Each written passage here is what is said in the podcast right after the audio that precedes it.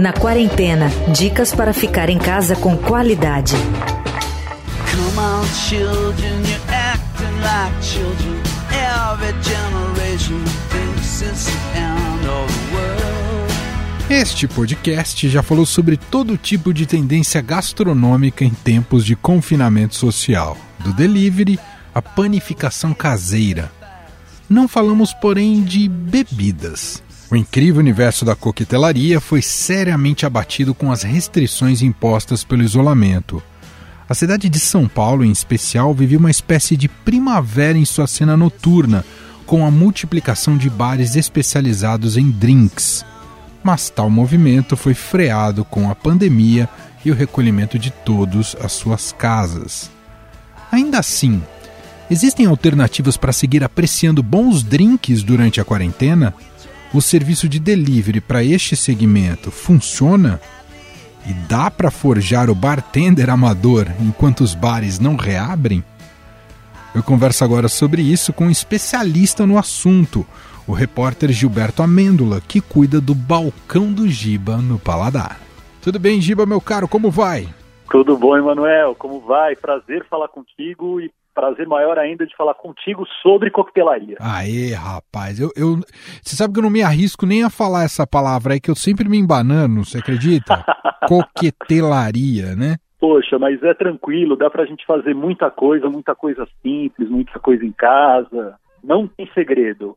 Para uma coquetelaria amadora, que é o nosso caso, que é o meu caso, e acho que para quem está ouvindo a gente, é tranquilo de brincar em casa. Boa. Bom, antes de entrar e captar as suas dicas, Giba, queria que você falasse um pouco do impacto para o setor, que vivia um momento. Uh, eu, eu, olha que eu estou observando mais a distância, mas aí você me confirma. Mas a gente vinha observando uma espécie de lua de mel, né, das pessoas descobrindo os drinks, os bares de drinks, uh, quem produz para essa, quem atua nesse segmento, e me parece que isso acabou sendo ceifado de uma hora para outra, tristemente, não é, Gibá?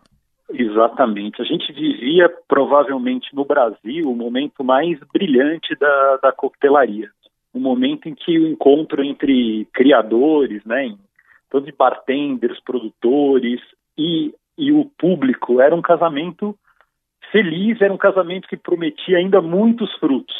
Né? A gente tinha em São Paulo uma quantidade de bares de coquetelaria é, nunca que não existia há, há, há muito tempo. Assim, a gente é, no começo, a gente for pensar em 10 anos atrás, se você encontrasse um ou dois bares de coquetelaria na cidade, era muito. Né? Hoje você tem, assim, você tinha bares de coquetelaria nascendo quase todos os meses, assim, bares bons, bares de alta coquetelaria, bares de coquetelaria popular, você tinha várias, um movimento crescendo, né? Uhum. E a coquetelaria é algo, é assim, você tem notícias de, de, da arte da coquetelaria que elas, elas datam de 200, 300 anos atrás, né? A gente está uhum. falando de, de uma coisa é, de ter uma história muito rica. Só que a gente, é, no Brasil, passou muito tempo é, distante dessa cultura, né, que foi sendo retomada aos poucos, em meados dos anos 2000, comecinho dos anos 2000, para agora, tal, a gente viu, a gente sempre teve ótimos bartenders, ótimos profissionais, mas era esse momento em que a gente tinha esse encontro entre, entre público profissional, bares, produtos. A gente foi atingido no provavelmente nosso melhor momento. Uau! Bom, e até a sua coluna Balcão do Giba nasce justamente nessa ascensão da coquetelaria como uma opção importante de consumo das pessoas e de entretenimento, exatamente, não é, Giba? Exatamente. Eu, poxa, eu gosto sempre de lembrar que a, a, o Balcão do Giba foi uma invenção, uma criação da nossa amiga Patrícia Ferraz. Sim. Ela olhou para mim um dia e falou: Poxa, topa fazer? Você gosta, curte, tem esse interesse? Eu falei: Pô, vamos lá, né? E era uma, era uma impressão clara que era: Poxa, tem um público, tem um público leitor interessado, tem um público que está descobrindo a, a coquetelaria, que quer saber onde ele vai beber bem, o que, que ele pode fazer em casa. E acho que o mais importante, né, ainda mais se a gente está falando de álcool, não é a pessoa beber mais, não é nada para a pessoa beber mais, é para a claro. pessoa beber melhor. Beber melhor significa, na grande maioria das vezes, é beber menos, com qualidade. Né? A gente não. Coquetelaria não é para você ficar bêbado, para ficar louco, nada. Coquetelaria é para você beber bem. Beber, assim, como a gastronomia, né? Não é? A gastronomia não é para você se empanturrar de comida, é para você comer bem, com qualidade. Eu acho que a coquetelaria vai para o mesmo caminho.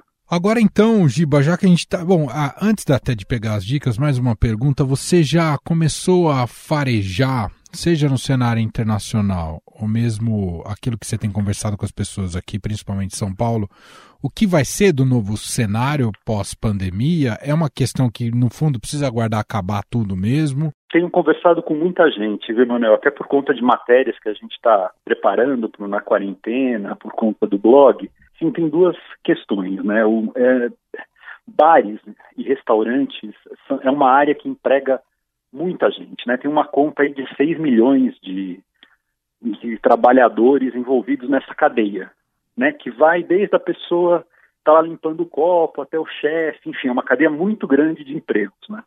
Uhum. Que impacta muita, muita, muita gente.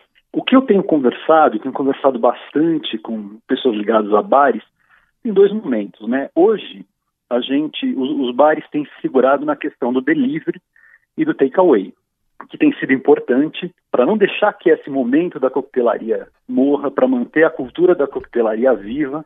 É importante que esses lugares continuem produzindo e, e, e mandando seus drinks delivery, enfim. Agora, todo mundo sabe que isso não paga conta de bar, né? Assim, não impossível você manter o bar só por conta do, do delivery. Então a gente chega num ponto assim, vamos começar a discutir quais são as medidas necessárias para a reabertura, um novo normal dentro de um bar. E aí a gente já consegue ver fora do país alguns protocolos, né? A gente vai ter provavelmente uma diminuição da capacidade dos, dos lugares, né? Se um bar cabia 100 pessoas, ele vai receber primeiro 40, 50.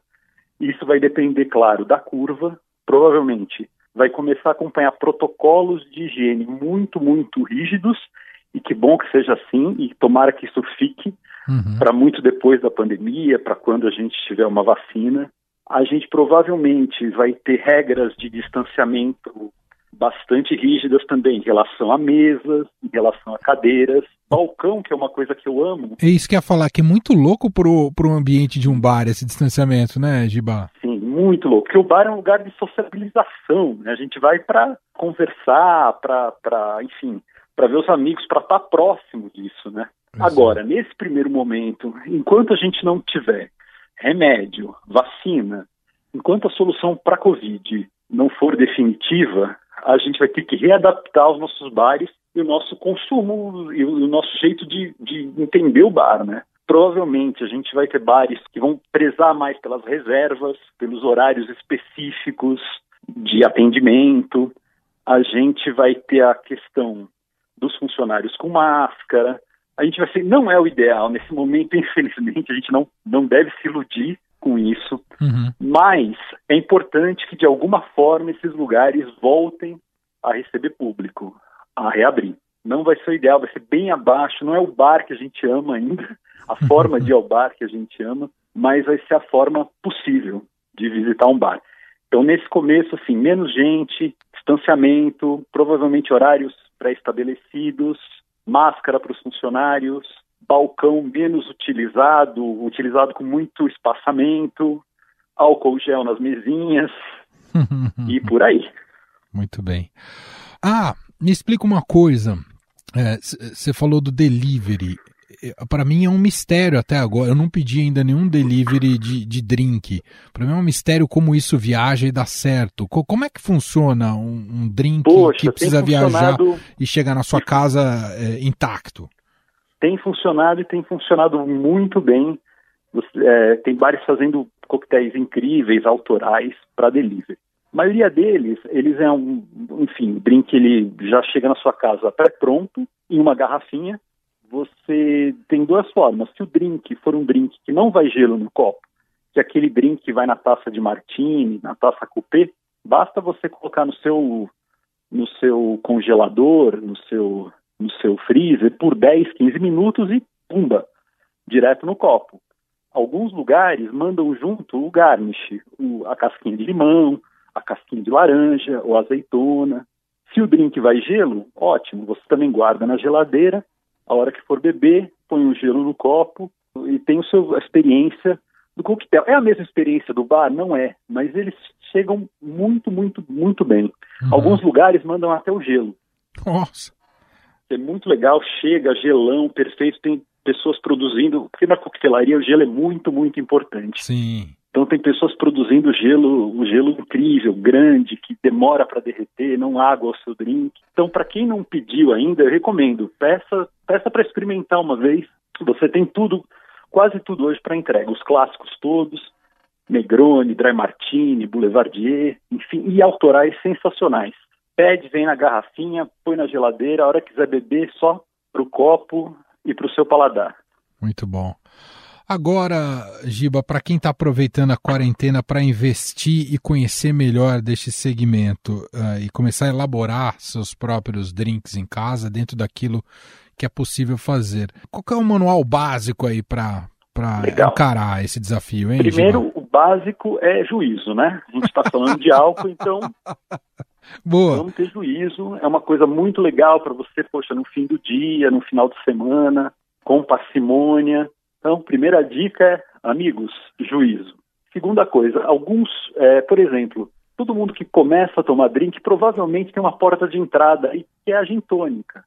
Gin tônica é moleza de fazer em casa. Você, um gin que você compra no supermercado, claro, não tem segredo. Melhores bebidas, melhores coquetéis. né? Isso é o básico. Mas assim, compra o seu gin e tônica, você em casa pode fazer a sua gin tônica com 50, 60 ml de gin, gelo no, gelo no copo, completa com 200 ml de tônica. A tônica também é muito importante, quanto melhor for a tônica, melhor vai ser, vai ser o seu drink.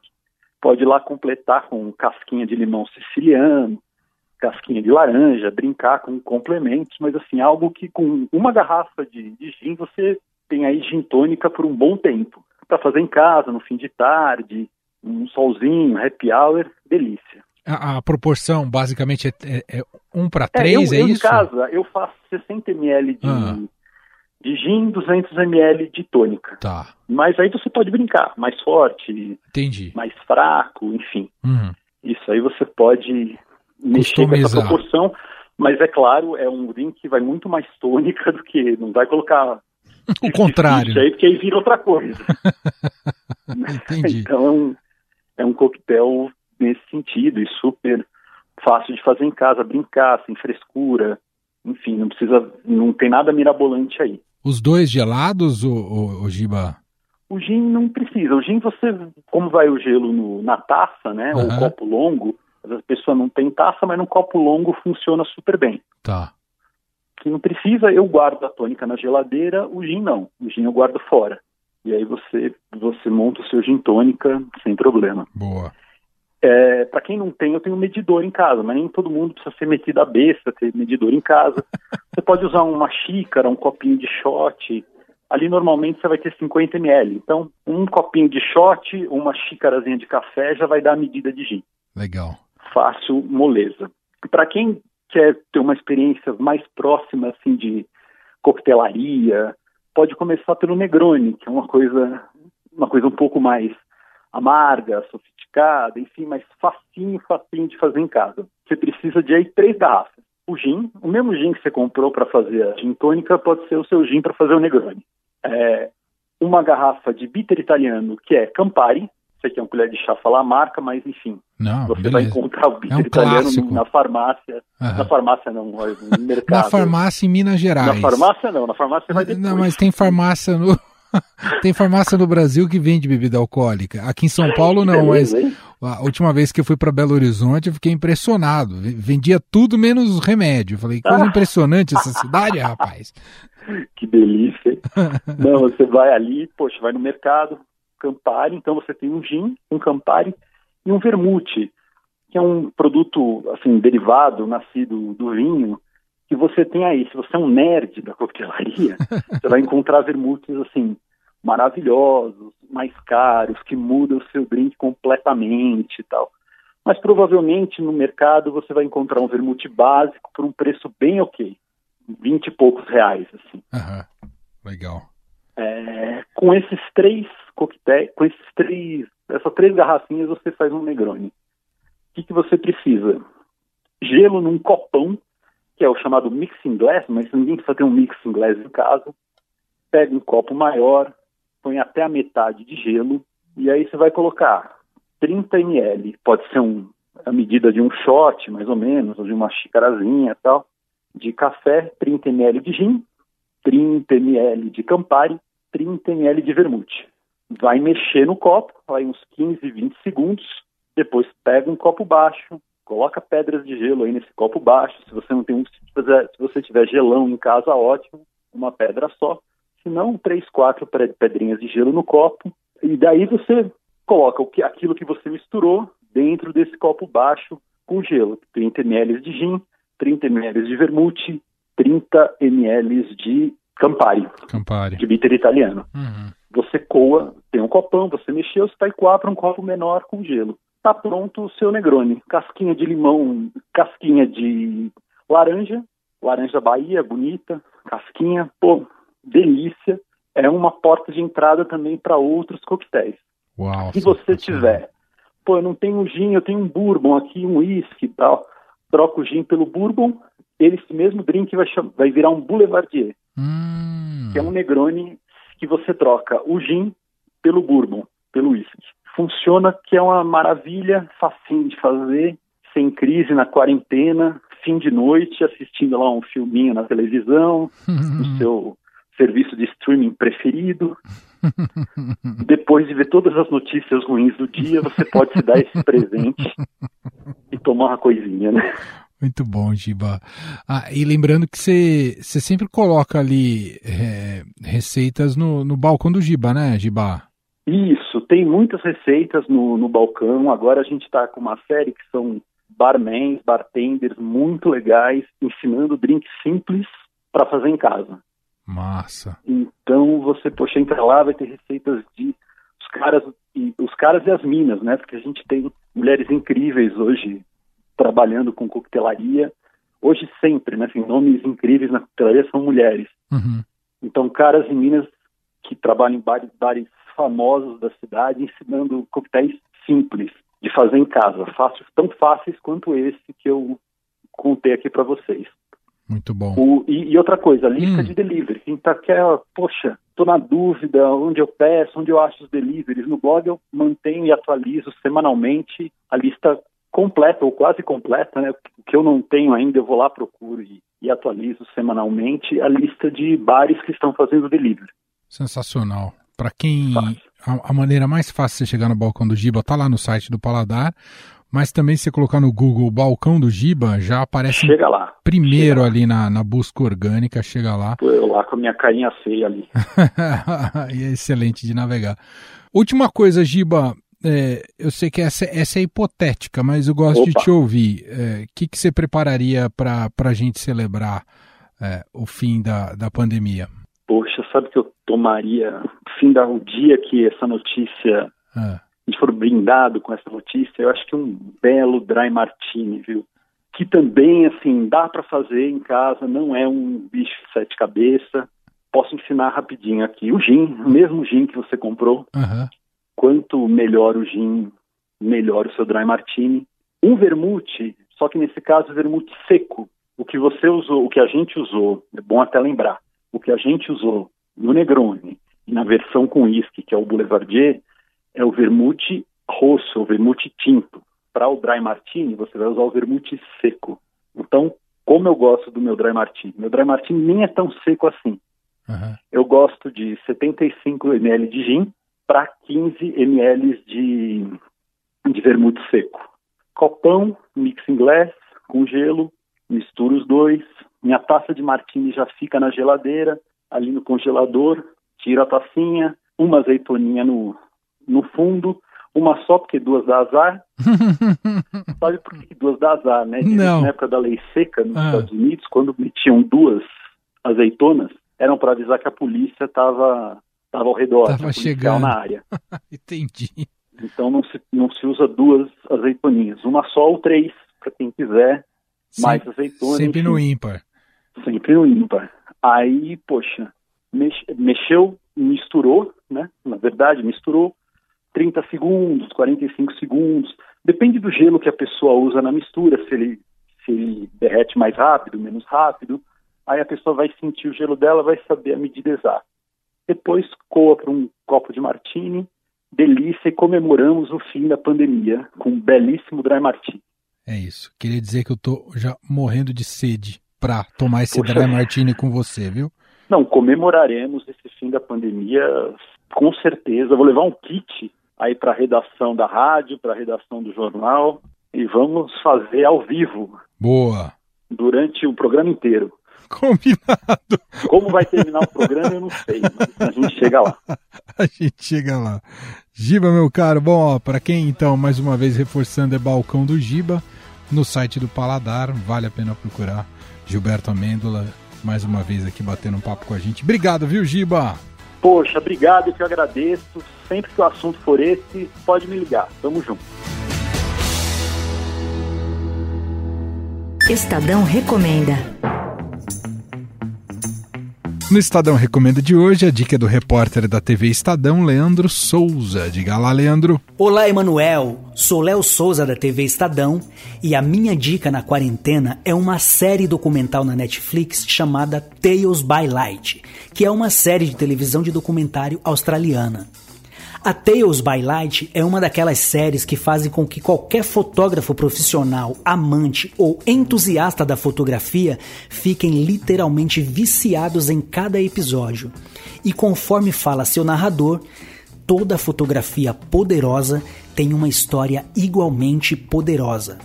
Os episódios, ao contrário do que eu gostaria, são até relativamente curtos, variando entre 20 e 25 minutos, onde grandes profissionais percorrem e vivenciam diversas experiências ao redor do planeta.